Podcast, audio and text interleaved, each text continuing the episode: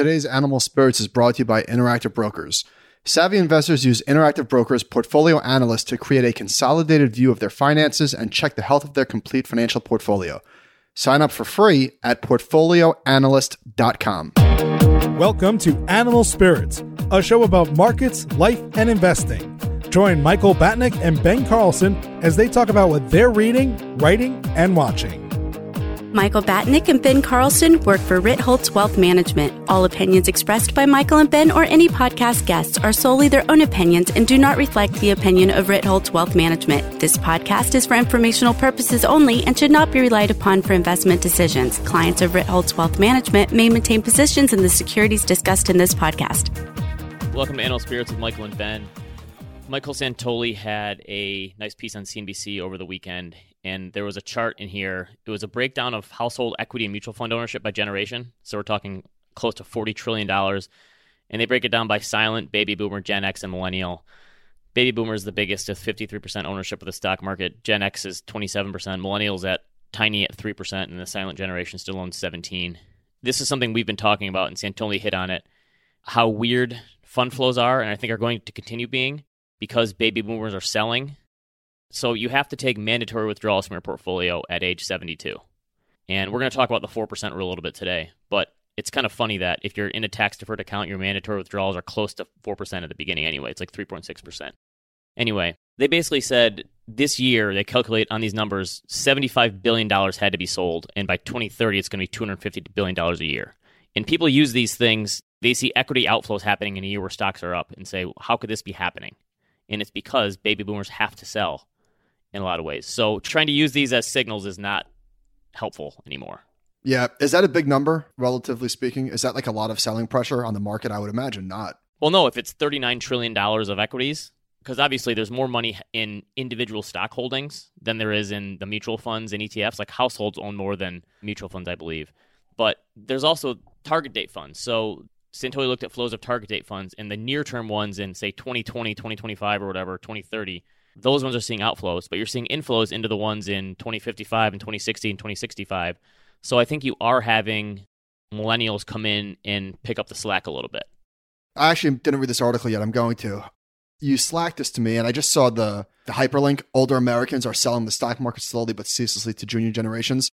My first thought was, wouldn't this be such a continuation of current trends where millennials are mad at boomers if boomers sell out of the stock market at elevated valuations and stocks don't go anywhere for 25 years and people our age millennials that are now 65 are yelling at their deceased parents for leaving them with stocks at such high valuations. Wouldn't that just be the cherry on top of all this? Yeah the final fu from the boomers. Here take our expensive stocks. From the grave. Uh, yeah. That's true. The other thing is that these target date funds are really ramping up in terms of how much they can move as you said, it's a drop in the bucket. We're talking about the entire stock market. But if these things hit a button and rebalance, that can have a big effect on flows. If you're trying to read the tea leaves on this stuff, and I think that's the idea is that just throw those stuff out the window when you're looking at fund flows. You can't say that like people are scared of stocks because they're selling. I completely agree with you. However, the stories of fund flows are never going to stop, even though there's so much noise. Like that is probably the noisiest piece of information when my target date fund comes due in 2050, you're still going to be talking about fund flow stories because those are your favorite things to talk about. You're not wrong. All right, so there was a story in Market Watch of a $10 billion value. Well, hang fund. on. Set the table. I believe it was you who asked last week. Was it last week or was it two weeks ago? One of the recent shows. Well, what did you ask? I said, How are there no value investors hanging it up at this point? And this is a $10 billion fund Ted Aronson is, I've heard this name before. He's pretty well known value investors. It's AJO Partners in Philadelphia and Boston. And basically is shutting it down, calling it quits. $10 billion fund, that's pretty big. I mean, is it almost more surprising we haven't seen more of these? When are we going to see like the David Einhorn close up shop and become a family office? Aren't we getting to that point potentially? Unless those hedge funds pivoted to be just growth investors, a lot of them were bottom up fundamental investors. I'm surprised it hasn't happened more. Here's a quote The last five years have been so painful. Value stocks will come back, but we are throwing in the towel. Is this a Julian Robertson moment of 1999 where he was the value hedge fund investor? Pzena Asset Management had this breakdown between value and growth. They looked at the Russell 1000 value and the Russell 1000 growth. They looked at the different drivers of return. So dividends are roughly the same for these two. It's not much. EPS growth for the growth stocks was 24% versus value of 1%. But then multiple expansion was 68% for growth and 5% for value. So this is since 2017. The difference in total return is 118% for growth and 17% for value. But the majority of that has come from multiple expansion. So I guess if you're looking for a silver lining, I guess it's just that a lot of the latest round of this for growth has been just playing catch up in expectations and not really in as much in fundamentals. Uh, well, we spoke about that a few weeks ago. The tweet storm that Jesse Livermore did. Right. Yeah. On what's driving this, and it's just been a lot of multiple expansion. All right, so let's stick with value investors. So I read the latest memo from Howard Marks, and at one point he's talking about the potential ramifications of the rescue. Why does he get to call it a memo, not a blog post? Can I call my stuff memos now? Well, because you memo five times a week. That's the difference. Okay. If you slow down, then yes, you could change it. I was getting a little bit irked because I was just thinking, like, I'm so sick and tired of billionaires talking about how potential ramifications of the stimulus, how bridging the gap and MMT is going to lead to destruction. Like, I'm just so sick of that whole thing. And then as I'm reading, he wrote something that I was like, oh, okay. All right, cool. He said, finally, I want to state clearly that nothing I've written on the subject of the rescue and its possible ramifications is intended to be critical of the Fed and Treasury and their actions. I put it simply just because something has potential negative consequences doesn't mean you shouldn't do it. In the case of the pandemic and associated recession, there was absolutely no alternative. While not perfect, the policy response has been brilliant. So, kudos to him for doing that because that's the part that you usually don't see. You just see a lot of people getting angry about the potential ramifications for printing money and propping up the economy. I thought he put it nicely there. He's a distressed investor. He would have liked to seen more distressed prices. I'm sure he had investors lined up ready to go to put money in as this cycle of distress happened and then it was taken away from them in an instant basically.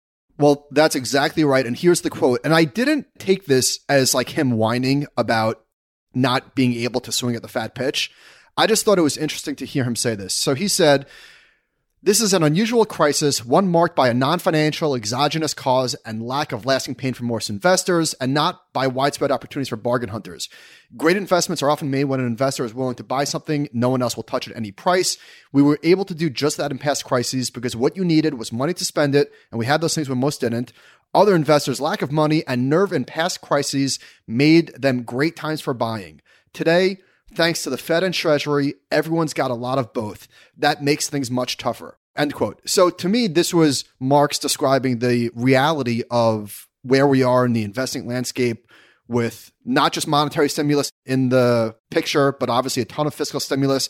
And he's just describing the new world that investors live in. So this is a nice segue to Corey Hoffstein, who wrote a piece that was just like hats off, bow down to Corey for doing this, basically questioning everything that he's done as an active manager over the last dozen years or so. And Corey Hoffstein, we've done an episode with him, friend of the show. He has built an asset management business, I think primarily based around trend following strategies.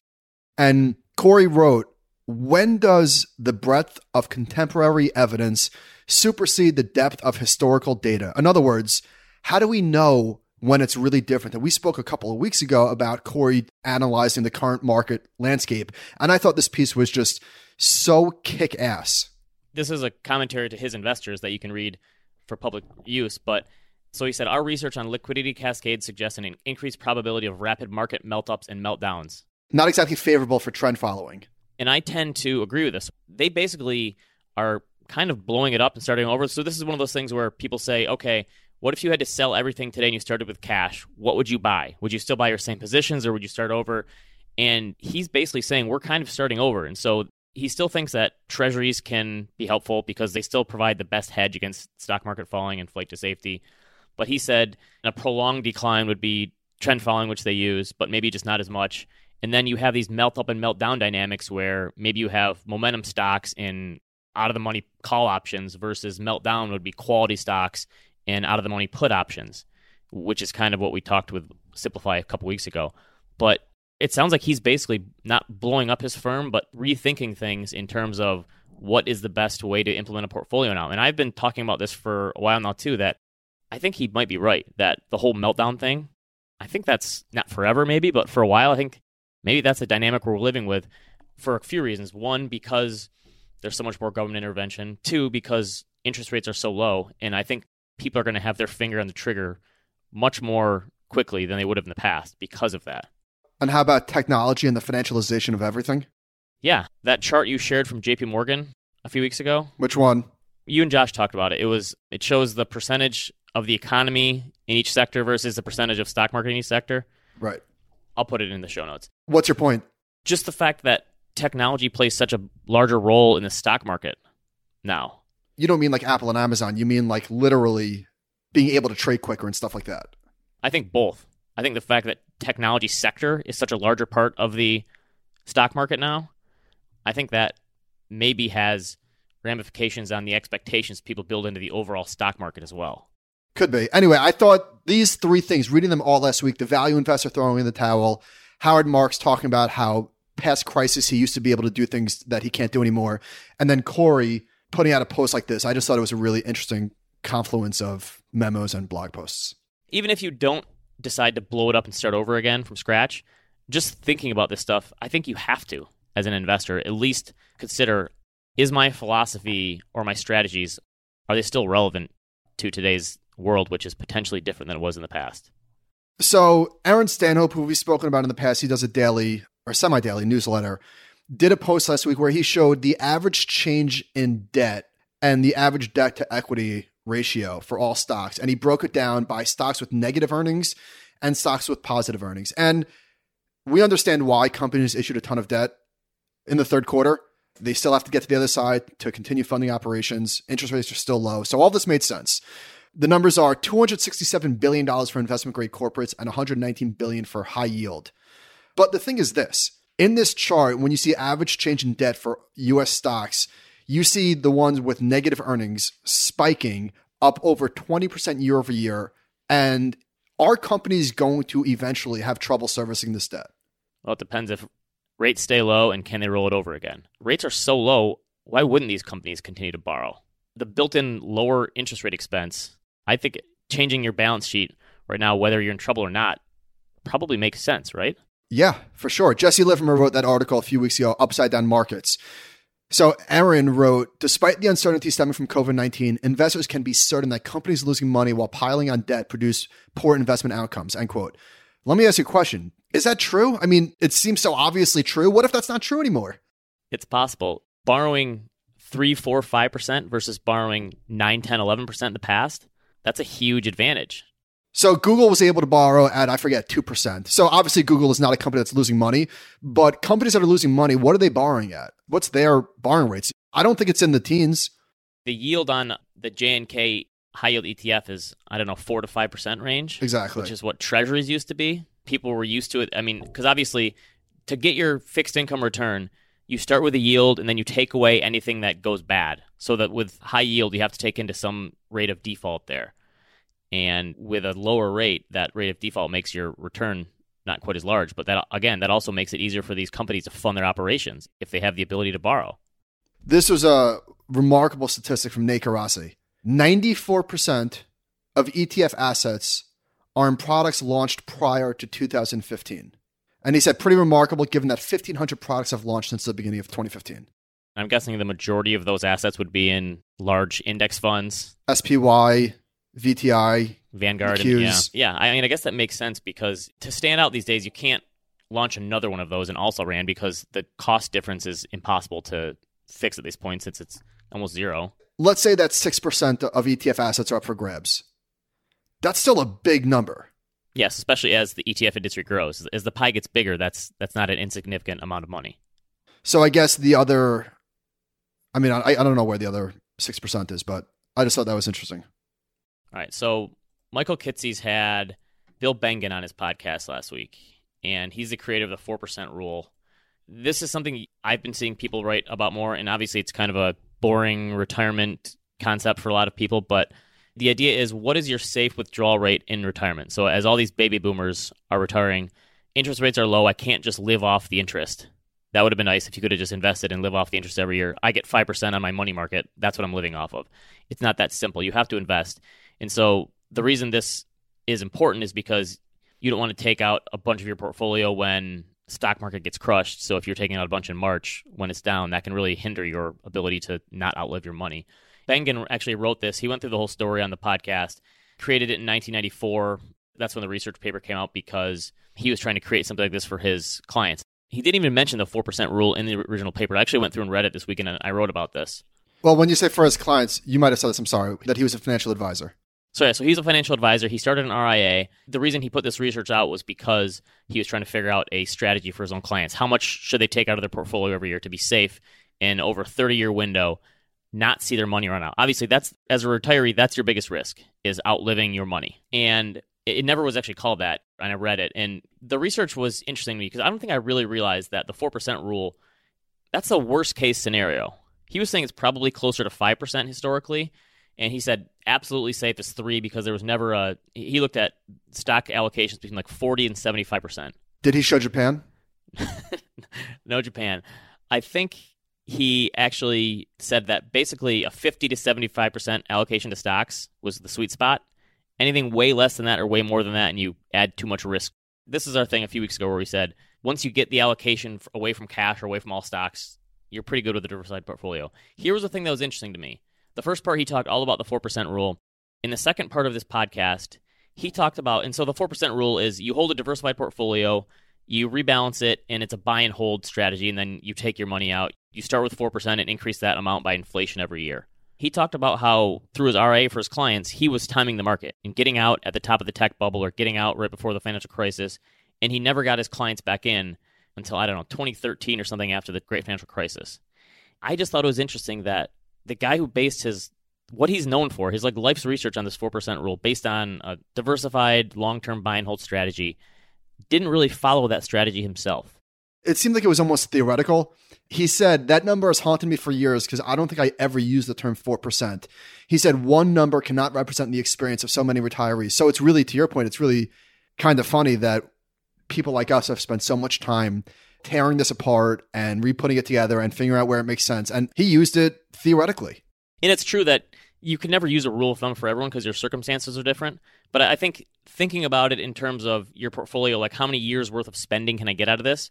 I think that's an intelligent way to think about it. But obviously, you never know what the inputs are going to lead to in terms of what your actual returns are. And he was saying, well, maybe now it can actually be a little higher because inflation is so much lower, which people were probably surprised about because interest rates are so much lower than they were. In 1994, when he put this out, the Treasury yielded between 7 and 8% through that year in 94. But the trailing 25 years, inflation was running at like 6% a year. Now it's 1% a year. So, anyway, you're right. It's impossible to ever use rules of thumb like this, but I just thought this was an interesting discussion to hear how he came up with this and then trying to implement this stuff is not as easy as it sounds. So, ARK, ticker symbol ARKK, has been one of the best performing ETFs for years now. Ben Johnson did this tweet showing the best performing unleveraged ETF going back to 2009 and their subsequent three year annualized return. And the story is not shockingly that pretty much, not always, but pretty much the ETF that had the best return in any given year did not do so great over the next three year period. The last one on the list without a three year, complete three year of history is ARK, ARKK. So in 2017, this fund returned 87%. And if the three years ended today, obviously it'll end at the end of, it'll be over in 45 days. But as of being the best return in 2017, their subsequent three year annualized return is 40%. Four zero percent. They are so far off the charts of anything on this list. It's bananas. Yeah, so I show them up 214% in the last three years.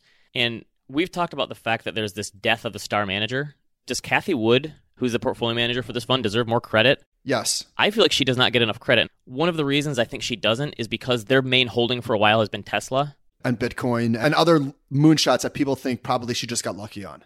But to her credit, she stayed with them. Now, I was all trying to give them credit, and then this weekend they launched this commercial, which I'm on the fence about because so they launched this commercial and it's bad luck. Totally trolling. It's talking about how they invest in all these innovative companies, and it's saying if you don't want to invest in innovative companies, buy a broad based index fund. And I feel like they're poking the market gods with this tweet because their performance has been so good. If this marks some sort of turning point, it's probably not going to, let's be honest. Poetic justice never seems to work out that way. It was funny, I'll give them that. It was clever, but poking a hornet's nest. Let's give her credit though. So over the last three years, the QQQ, which has destroyed everything, is up 100%. This ARKK fund is up 215% almost. Yeah, I think they deserve a lot more credit than they get. She deserves a lot of credit, and I don't think she probably gets enough as the just home run all star portfolio manager right now. Cannot agree more. They had a, a piece out last week called Bad Ideas, where they spoke about basically they invest in areas that they think are going to get disrupted. So I wanted to pull out a few of those ideas and talk about them. One of the things that they spoke about was linear TV. When did it start going by the word linear TV? That's a new one to me. By the way, I'm a linear TV watcher still. I'm never going to cut the cable. I'm on record as saying that. I'll take the other side of this. I think they're wrong here. But here's what they wrote. Since peaking in 2011, the number of US linear TV households, and I guess linear TV is what? Just people that pay for cable? Cable, yeah. If you're streaming, are you considered an exponential TV viewer? Could be. The number of US linear TV households has been declining at an annual rate of 2%, a rate that we believe will accelerate to 15% at an annual rate during the next five years. Cumulatively, linear TV households could drop 48%. Okay, no way, maybe, but I will take the other side of this hard 15% annually. So people have been cutting the cord. It's dropped at 2% a year. So their projections, in my opinion, are way too aggressive here. Yeah, I agree with the fact that this linear TV watching is going to, people are going to continue to cut the cord, but probably not at the rate. That does seem, I don't know what would be the trigger that would get everyone to do that all of a sudden. Another one that they talk about are is transportation. If robo taxis become the dominant form of urban transit, ARK expects US auto sales to drop from 17 million units today to roughly 10 million by the end of the decade. I think that this could happen, but they know a lot more about this than we do. But I'm thinking this is like 20, 30 years away where there's it's sci-fi and everything's just taxis. What do you think? Here's the other side of this. As we get younger people coming up in the country and moving out of big cities, I think there's going to be an influx of people having to buy cars. If you're moving from New York City and you're moving to the suburbs and you're going to start settle down and have a family, can you imagine with your little kids trying to use a robo taxi, whatever they're calling it, with all the stuff you need to bring everywhere in car seats, in stroller? I just don't see how that works for young families. So what if that helps offset this in some ways? Younger people having to buy cars. This is an interesting take. They say once a disruptors, ride hailing companies seem to be in the crosshairs of disruption today. So think Uber and Lyft. ARK does not believe that any of them will be competitive with autonomous technology providers. That's pretty bold. So that means it's going to be Tesla and Google making autonomous cars. Right, and crushing Uber and Lyft. They're just going to put them out of business. I could see that. Would it be that hard for Google or Tesla to create the same technology on your phone as an app as Uber and Lyft? Probably not, right? I think that they're right that this is the direction things are going in, but by the end of the decade, again, knowing nothing seems pretty aggressive. Rory Sutherland has been on a few podcasts in the last few months. He's a marketing guy, and he said how he thinks the best thing Uber did was psychological because you could see the car coming. So even if you knew the car was going to be 10 minutes away, just the fact that you can look at it on the screen coming to you getting closer, that makes you feel better and you're not just getting angry the whole time wondering where this car is and where it's going to be. So I like that idea of thinking in terms of not only the technological innovation, but what's the psychological impact going to be. How's this though? How hard would it be, assuming that they can do this, that robo taxis are really going to be a thing and they saw the technology there? Wouldn't it be very easy to order a taxi with two car seats? Isn't that like the least difficult part? Yeah, I guess that's possible. How long does it take you to leave the house? For us, if we say we're going to leave the house at a certain time, always add 20 minutes to that. Getting in and out and moving and carrying all your crap with the little kids. I think it's just so much easier to have your own. And that's why sales of SUVs and all, trucks and stuff have skyrocketed in the past decade. What's interesting about these big ideas is they are big ideas. So if they're right about this, there's ramifications obviously for car dealerships, which they got into. There's ramifications for duh, Ford and all those cars, but insurance, auto insurance. But do you think by the time our kids are 16, my oldest is six and your oldest is three, by the time they're old enough to drive, will we be having a lot of these driverless cars on the road? My knee jerk is to say I don't think so, but I kind of feel silly saying that because I don't know anything about where the technology is at. I think probably the biggest impediment is government regulation and how they let this stuff go. My knee jerk, uninformed opinion is no, I don't think we're going to see that when our kids are driving cars. Yeah, I think it could probably be a while too. All right, here's another one that I thought was interesting.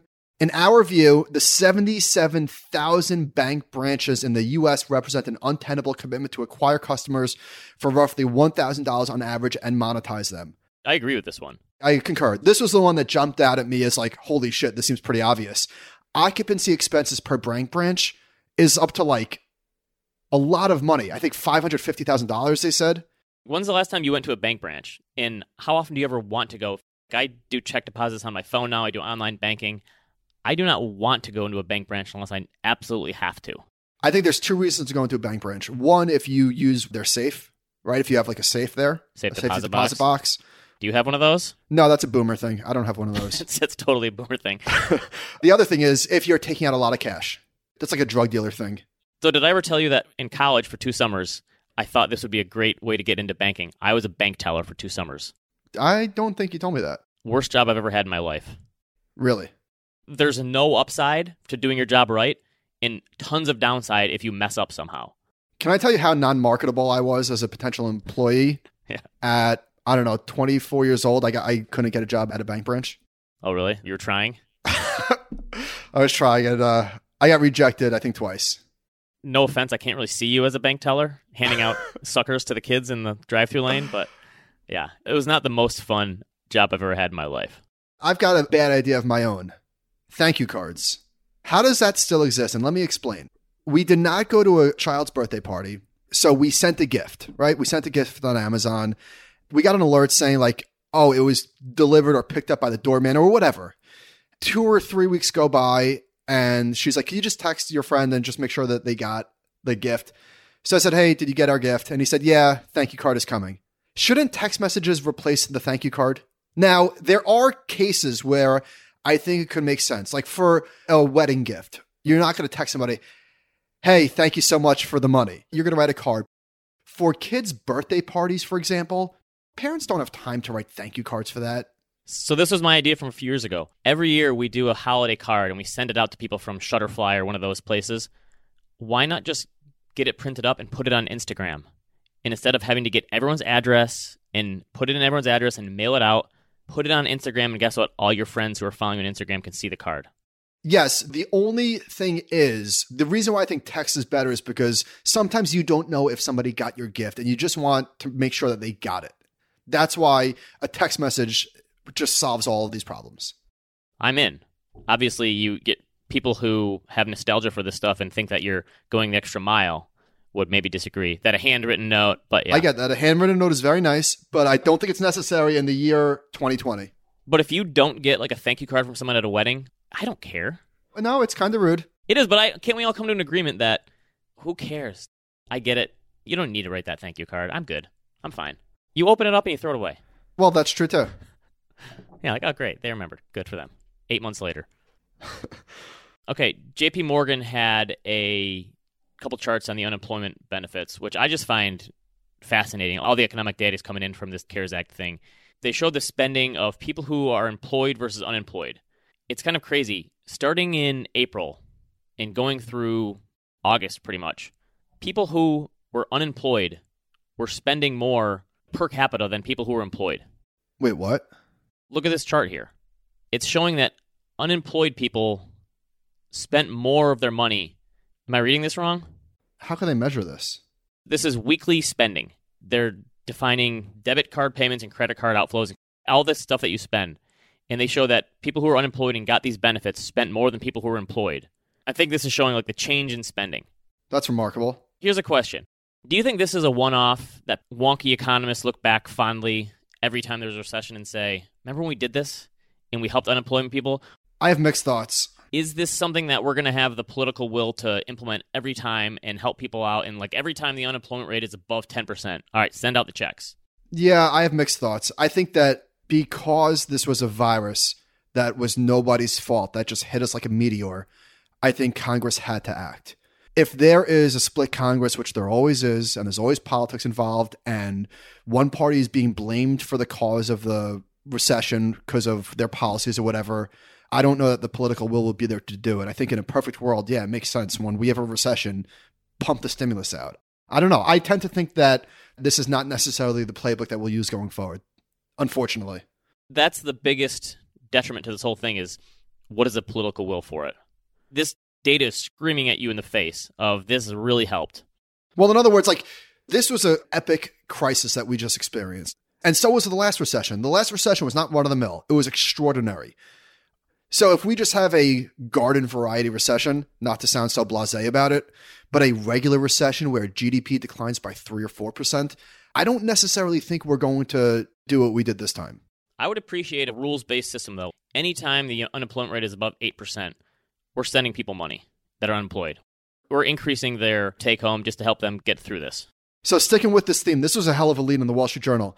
Millions of Americans lost their jobs and skipped debt payments this year. You wouldn't know it looking at consumer credit scores.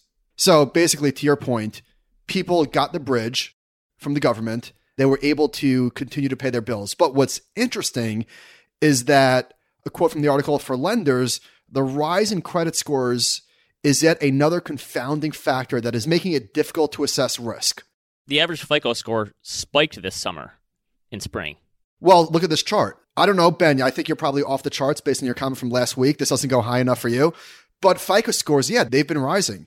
This is interesting. A June survey of about 1,300 households found that those who got stimulus payment used 35% of the funds to pay down debt. Yeah, it's amazing. People repaired their balance sheets through a recession. Crazy to me that the FICO store stuff can increase that quickly. Isn't it to you? I would have thought this stuff is more slow moving and like kind of like an average, but it's crazy to me that people could pay down some debt and immediately see a spike in their credit score. I think that's actually a good thing that people can repair it pretty quickly. The 161.8 retracement on this thing should set resistance right around 720. So that's where you should expect to see uh, FICO scores top out. A double top is coming? Okay. All right. Last week, you called me out for being bearish the whole way up. And yeah, guilty as charged. I was definitely shocked by the stock market's path upward. And I definitely don't think I was alone. Did you just remember this a week later? Are you giving me mea culpa? Yeah, kind of. I just want a more fleshed out response. Is there's no doubt about it. I did not see the rise coming, which I'm not embarrassed to say. Like I don't think many people did. But to my credit, a little Ben's waving his hand. Ben saw it coming. Listen, just because you tweeted it doesn't mean that you saw it coming. What did you use leverage? Show me your portfolio. You know what? I was going to use leverage. I was going through the process of taking out my HELOC. I told you this. That's true. I was going to buy hand over fist. Coulda, shoulda, woulda. Coulda, shoulda, I know, woulda. I know.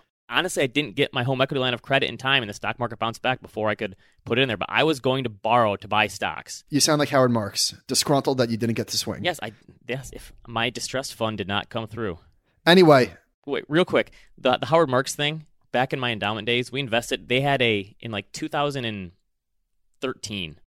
They had a fund set up for distressed opportunities that are coming, and it was like we're not going to call any of it in or charge you fees on it, but we're going to have it ready. I mean, they had like 10 billion dollars ready to go for this fund. Obviously, it's still it's 2020 now, and that fund is never called in. Obviously, no, I don't know if that's true because there was a ton of distress in 2015, the stealth recession and Mm. the energy collapse and spreads blowing out. I bet you they put that money to work. Yeah, maybe. Anyway, okay. So back to you being bearish. Okay, so anyway, my point is this. Yes, guilty as charged, but I didn't do anything about it in my portfolio. I never sold anything. I was buying on the way down, obviously in hindsight, not as much as I should have, but I didn't act on my suspicions. You've said this in the past. You're fearful when other people are fearful. That doesn't mean you do anything about it. Correct. That's a good thing to have. You have rules in place, and then you don't you don't mess with them. Yes, I am definitely fearful when everybody else is. I am definitely that way. Okay, last week you spoke about this collapsing levels of trust, this article by David Brooks, which I wish I read before the conversation because I thought it was really good and really depressing. We talk about all the time about statistics showing how the world is getting better, people coming out of extreme poverty. And I don't know, man. I read this and I'm like, you know what? Things really are pretty bad. I'm not trying to be like dramatic or hyperbolic, but let's just call what it is. Things are not great for a lot of people. I think too, and I think obviously things are bad for a lot of people. And, and you wrote about this last week how the extreme poverty numbers aren't as great as they look because people just move from extreme poverty to poverty, right? So some of that stuff is not as good as it seems. But I also think that they're going to look back in 100 years and it's not going to be the internet coming that was the big thing. I think when social media hit, I think people are going to think things are so much worse than they really are for themselves. And I think social media in the future, people are going to back and go, wow, this was just, this was so bad for so many people. So we look back on the Vietnam War as a turning point. People basically trusted the government. What the president said, it doesn't matter what party you were belonged to, people believed what they said. And and I learned about this a few weeks ago. I was listening to Dan Carlin, not on Hardcore History, on his addendum. He has a show where he spoke about a guy that did a book on Vietnam. And when I heard that, I was like, oh, that's obvious. I never really thought about that because I'm young and I wasn't around for Vietnam, but that was obvious to me. Hearing him say that trust broke down after Vietnam War and then Watergate was gasoline. And to your point, I think social media is the thing that people will look back on and is like, wow, that really, really destroyed. And not to be too like again downer, but and the weird thing is, is like social media for us has been really good. Personally, like it's been great, and for a lot of people can point to it saying it's been this wonderful thing for them. So I was going to use this in my recommendations, but I'll talk about it now because it kind of relates. So I've been reading These Truths by Jill Lepore. It's this book about the history of America, basically starting from when Columbus found America. And the first chapter in the intro, she talks about how so much of the historical record of the world pre, I don't know, pre 1800 maybe, is just gone because it was either lost, got destroyed, or like so many written accounts of what happened just are gone. We kind of just go with these tales that we've been told. And so she talks about in the history of the world, most of the people who have ever lived either did not know how to write, or if they did, left no writing behind, which is among the reasons why the historical record is so maddeningly unfair. And I wonder now, since everyone is writing stuff all the time, in 50 or 75 years looking back, are there going to be just 10,000 different versions of history? Because there's so much written record about what happened, and we can't agree on what's happening in real time because people bring politics into what's happening and how they feel about the world. Isn't history going to be so screwed up in the future because we have so much written record now? We didn't in the past? Yes, that's a very good point. That's no fun to think about. My favorite Norm Macdonald bit was he talked about how his great great grandfather had one photo, looked grumpy, and it was this shade of brown. And he's like, in the future, someone's going to say, hey, you want to see uh, 100,000 pictures of my great great grandfather? Because we take pictures. Yeah, anyway. Sorry, my delivery's not as good as Norm's. So this is a quote from the article, and this made me think of social media. Quote, for many people, it is impossible to think without simultaneously thinking about what other people would think about what you're thinking. That's a quote from Fredrik deBoer. He goes on to say, This is exhausting and deeply unsatisfying. As long as your self conception is tied up in your perception of other people's conception of you, you will never be free to occupy a personality with confidence. You're always at the mercy of the next person's dim opinion of you and your whole deal. And I think that is such a weight on people's shoulders. I'm about to tweet. What are people going to say? This picture on Instagram. What are people going to think of me? It is just kind of the defining thing in our life, don't you think? Yeah, it's constant. Yeah, I agree. In optimistic news, because you can't be pessimistic all the time, and I certainly am not. I'm probably too optimistic. But there was an article that you shared, Ben, on what's actually going relatively well with COVID, if you could say such a thing. Yeah, so this is from the New York Times and the guy's name is Donald McNeil, and he's a health science expert. And he talks about how here's a quote: "Events have moved faster than I thought possible. I have become cautiously optimistic. Experts are saying with genuine confidence that the pandemic in the United States will be over far sooner than expected, possibly by the middle of next year." And he's talking about how we've had so many breakthroughs in health sciences this year, and basically being forced into this, that he thinks that 330 million Americans could be vaccinated by next June, which I don't know, probably not many people think is possible right now. He's trying to put an optimistic note about. It. He said, "This is kind of crazy. Mask wearing went from basically zero in March to about 65% in early summer to 85 or 90% in October. I don't want to play the what if game. What if the day that everyone went into quarantine in mid March, they said, all right, federal mandate, you have to wear a mask anytime you're around another person, and we're going to snuff this thing out. How much better does this go? How would they enforce that? I'm saying in public, wherever, mask up. But how would they enforce that? What, they're going to give people tickets? I don't know. I'm just saying. When did we actually start using masks? May, maybe? April? I don't know. Probably April. I don't know. Maybe it wouldn't have mattered because people are masking up now and the virus is still going. But anyway, he's also saying that like the flu usually comes from the southern hemisphere after their winter ends because people bring it up travel and they're not coming here and the flu season one isn't as bad there. Anyway, good optimistic tone for once.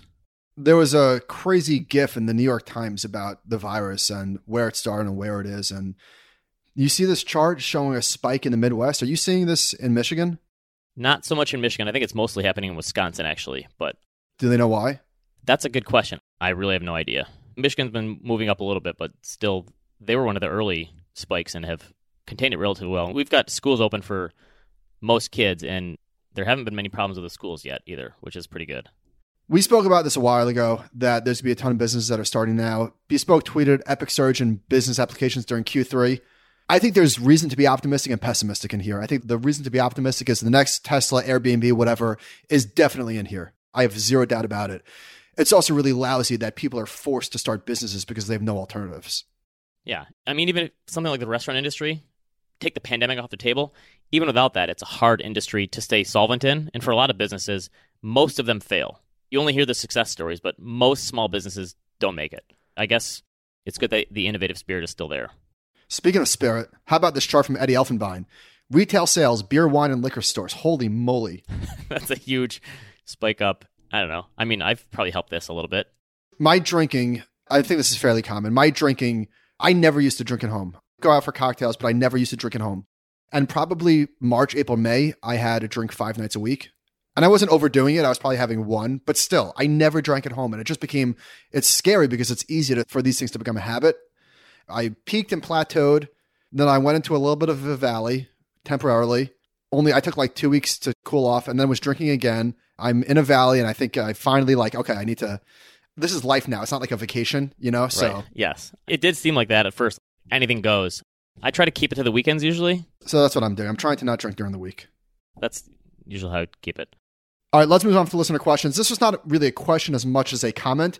When our daughter was born in 2015, we switched our miles points credit cards over to Fidelity 2% back credit card that drops it into her 529 that tracks the S&P. I love it. Did you know that was a thing? No, that's not a bad idea. The Fidelity 2% back credit card. Interesting. People have sent me that one before. Yeah. This was something I've really never thought about. Do you guys have a view about accepting LinkedIn requests? How well do you need to know someone before you accept? I work in a large company and sometimes I'll get a request right after a meeting with someone or sometimes a vendor. Personally, I'd only like my network to be people I actually know and have some experience with. But it seems some people, I mean, do you have a view on LinkedIn? I don't really use LinkedIn that often. So if someone sends me a request, I don't know, once every couple weeks, I'll just go through and I accept everyone. I don't use it for anything. What's the difference? How do you accept everyone? So I've got 424 people that want to connect with me, and there used to be a way to accept all of them, and now I don't know how, and they're just piling up. Not to brag. That's why I do it every once in a while, so I'm not the jerk with 400. Yeah, I don't know. I guess you manually do it. Yeah, every couple weeks I'll look in there. So I've fallen behind and I can't catch up. So sorry, I'm not accepting any more LinkedIn requests. Anyhow, the point you is, you are I, not receiving a happy work anniversary for me this year. I really don't have a view on this. I'm sorry. I guess when I was accepting anybody, there was nobody that I blocked. How about that? I accepted everyone. It depends how you use LinkedIn. But for me, I don't really use it that often. So yeah, sure, I'll accept your. I'll accept it. I don't care. If you reject somebody or ignore it, do they get a notification? Because that'd be awkward. Yeah, probably. I don't know. All right, last one. Hey guys, I have accounts at Fidelity and Robinhood and a 401k with my company, a 529 for my kids, etc. My Robinhood accounts are for speculating. I'm mostly index funds in my 401k. Any ideas of how I can aggregate this into one place to see a complete breakdown of where my money is and what I'm invested in? Yes, we do. So the sponsor of the show today, Interactive Brokers, has a thing called Portfolio Analyst where you can suck in all of your information from various accounts, just as you described. Portfolioanalyst.com is the URL if you're interested in doing that. I signed up for this too because I'm starting to get a large number of accounts, brokerage, and then I have my SEP IRA and my 401k. I was just talking about this with Robin because I've tried to get her involved in the finances and she just doesn't care. She's just like, that's your thing. But I have to start a Google Doc to put all of my accounts and my logins in one place for her. Obviously, this is like good for us, but for the spouse, I need to get on that. Yeah. I'm going through the will trust process right now too, setting up. My wife has been harping on that one for a while. Maybe I'll share that in the weeks ahead how I went through with that one too. I have to do that as well. All right, recommendations. What do you got? Okay, so one of Bill Simmons' episodes last week, he interviewed this guy, Cooper Raiff, Guy in his young 20s. He wrote a movie as he was a sophomore in college. He directed it himself, started with some of his buddies. He sent it to one of the Duplass brothers, who are filmmakers, and they make indie films. And he said, I dare you to watch this. And the guy watched it, and he said, All right, let's make it a real movie. So this guy wrote, directed, and stars in a movie about college. And we watched it this weekend, and I loved it. It's funny, it's awkward. I thought it just nailed the college experience. And the movie is called Shithouse because that's the name of a party house at his college. I can't believe they actually let him name it this. I listened to it. I didn't watch the movie yet. I'm going to on your recommendation, but I, he was so mature. Yeah, I don't think you're going to like it. Oh, really? Okay. I don't think you like movies like this. It felt like a realistic college experience between two people. And I just couldn't believe how this kid, it was almost a better movie because this kid wrote, directed, and started it himself. I was actually kind of inspired by this kid, how good it was. This is one of the many reasons why I love you. First of all, what I was about to say is that, that kid sounded so mature on the podcast. I couldn't Yes. believe that he was only 23. But in the movie, he played a very awkward guy who was having a hard time at college. And it was kind of cringy at times, but he was so believable. I love that you're able to tell me that you enjoyed a movie, but you don't think that I would watch it. You know, there's people that just whatever they like, you have to see it. Yes. It's like, yeah, but we have different tastes. So I appreciate that. If you like a certain kind of movie, you're going to love this. Give me a parallel. Like, what is this similar to? Uh, I mean, it's just a coming of age story. I mean, not a lot happens. It's just about this relationship with this guy that he meets and his girl he meets at college. All right, I'm and out. How awkward and yeah, you you probably won't like it. I really liked it. All right, here's a take for you. I got sucked into Four Weddings and a Funeral the other night. Hugh Grant. I need to see that. I've never seen it. Oh, really? It's a great movie. Great 1990. So Hugh Grant did Four Weddings and a Funeral, Notting Hill, and Mickey Blue Eyes in the 1990s. Love Notting Hill. I got to thinking, just because this is how my mind works. Is Hugh Grant the Michael Jordan of 1990s rom coms? He's kind of undefeated there. Here's the LeBron to his Jordan. McConaughey? Matthew McConaughey in 2000. He did Ghosts of Girlfriend's Past, Fool's Gold, Failure to Launch, How to Lose a Guy in 10 Days, and The Wedding Planner. Now, here's the deal Hugh Grant is Michael Jordan because he was undefeated in the 90s. He didn't lose any. McConaughey has some L's in there, but he was in the finals every year. So that's my analogy. Hugh Grant is to Michael Jordan because what did LeBron lose? He won five out of 11 championships or four out of, I can't remember. LeBron lost five or six. So McConaughey in the 2000s is LeBron, and Hugh Grant is Jordan in the 90s. Can I say something? As somebody who's on the record for liking rom coms, I've never seen any of the McConaughey's. Not one. Okay, I'm pretty sure I've unfortunately seen them all. By the way, I watched One Up on your rec. Was that? Sorry, not One Up, plus one. And? Good, not great. Yeah, it's a good movie, right? I enjoyed it. Robin fell asleep. I thought it was good, not great. If you didn't really like that movie, you won't like Shithouse. Okay, then I'm definitely out because I've seen better, I've seen worse. I generally enjoyed plus one. Okay. I rewatched The Departed, and I'm not sure why I did, but that's neither here nor there. One of my favorites. Great movie. I love it too. I probably haven't watched it in 10 years. So thoroughly rewatchable. I actually went back and listened to the rewatchables, and they killed Jack Nicholson. I enjoyed his performance. Yeah, I don't know why. I like him too. They were very hard on him. Alec Baldwin and Mark Wahlberg stole the movie. Yeah, I think so too. Matt Damon as a bad guy was also really good. Did you finish The Boys season two? Now we're three or four episodes in, maybe. Okay, I thought it kind of started slow. It gets a lot better. Homelander is the most disturbing, demented character in the history of television. Yeah, he's pretty good. It's a good show. Every single time he's on TV. Anyway, I love that show. I just wish I loved anything as much as they love blowing people's heads up in that show. They do. Heads were just disintegrated. You told me to listen to Meb had a podcast with Jeremy Schwartz and Jesper Koll on Japan. And this is great. I had no idea that they said that. So Jesper has been in Tokyo for, or Japan for a long time. I don't know if he's in Tokyo. He said that Japanese central banks deliberately popped the bubble. Yeah, in 1989. I didn't realize that either. I did not know that. And this was a really interesting data point he gave. He said Tokyo is the only major city where if you work at a Starbucks on an average annual salary there, you can afford to buy an apartment within 45 minutes of the city. That one stuck out to me too. That was a really good stat. He said basically no other big city in the world can you do that. All right. That's it for us. Animal Spirits Pod at gmail.com. Thank you very much for listening. On Friday, we're talking with Marvin Loh again from State Street about all things Fed, fixed income. That should be a good one. Have a good weekend. We'll see you next time.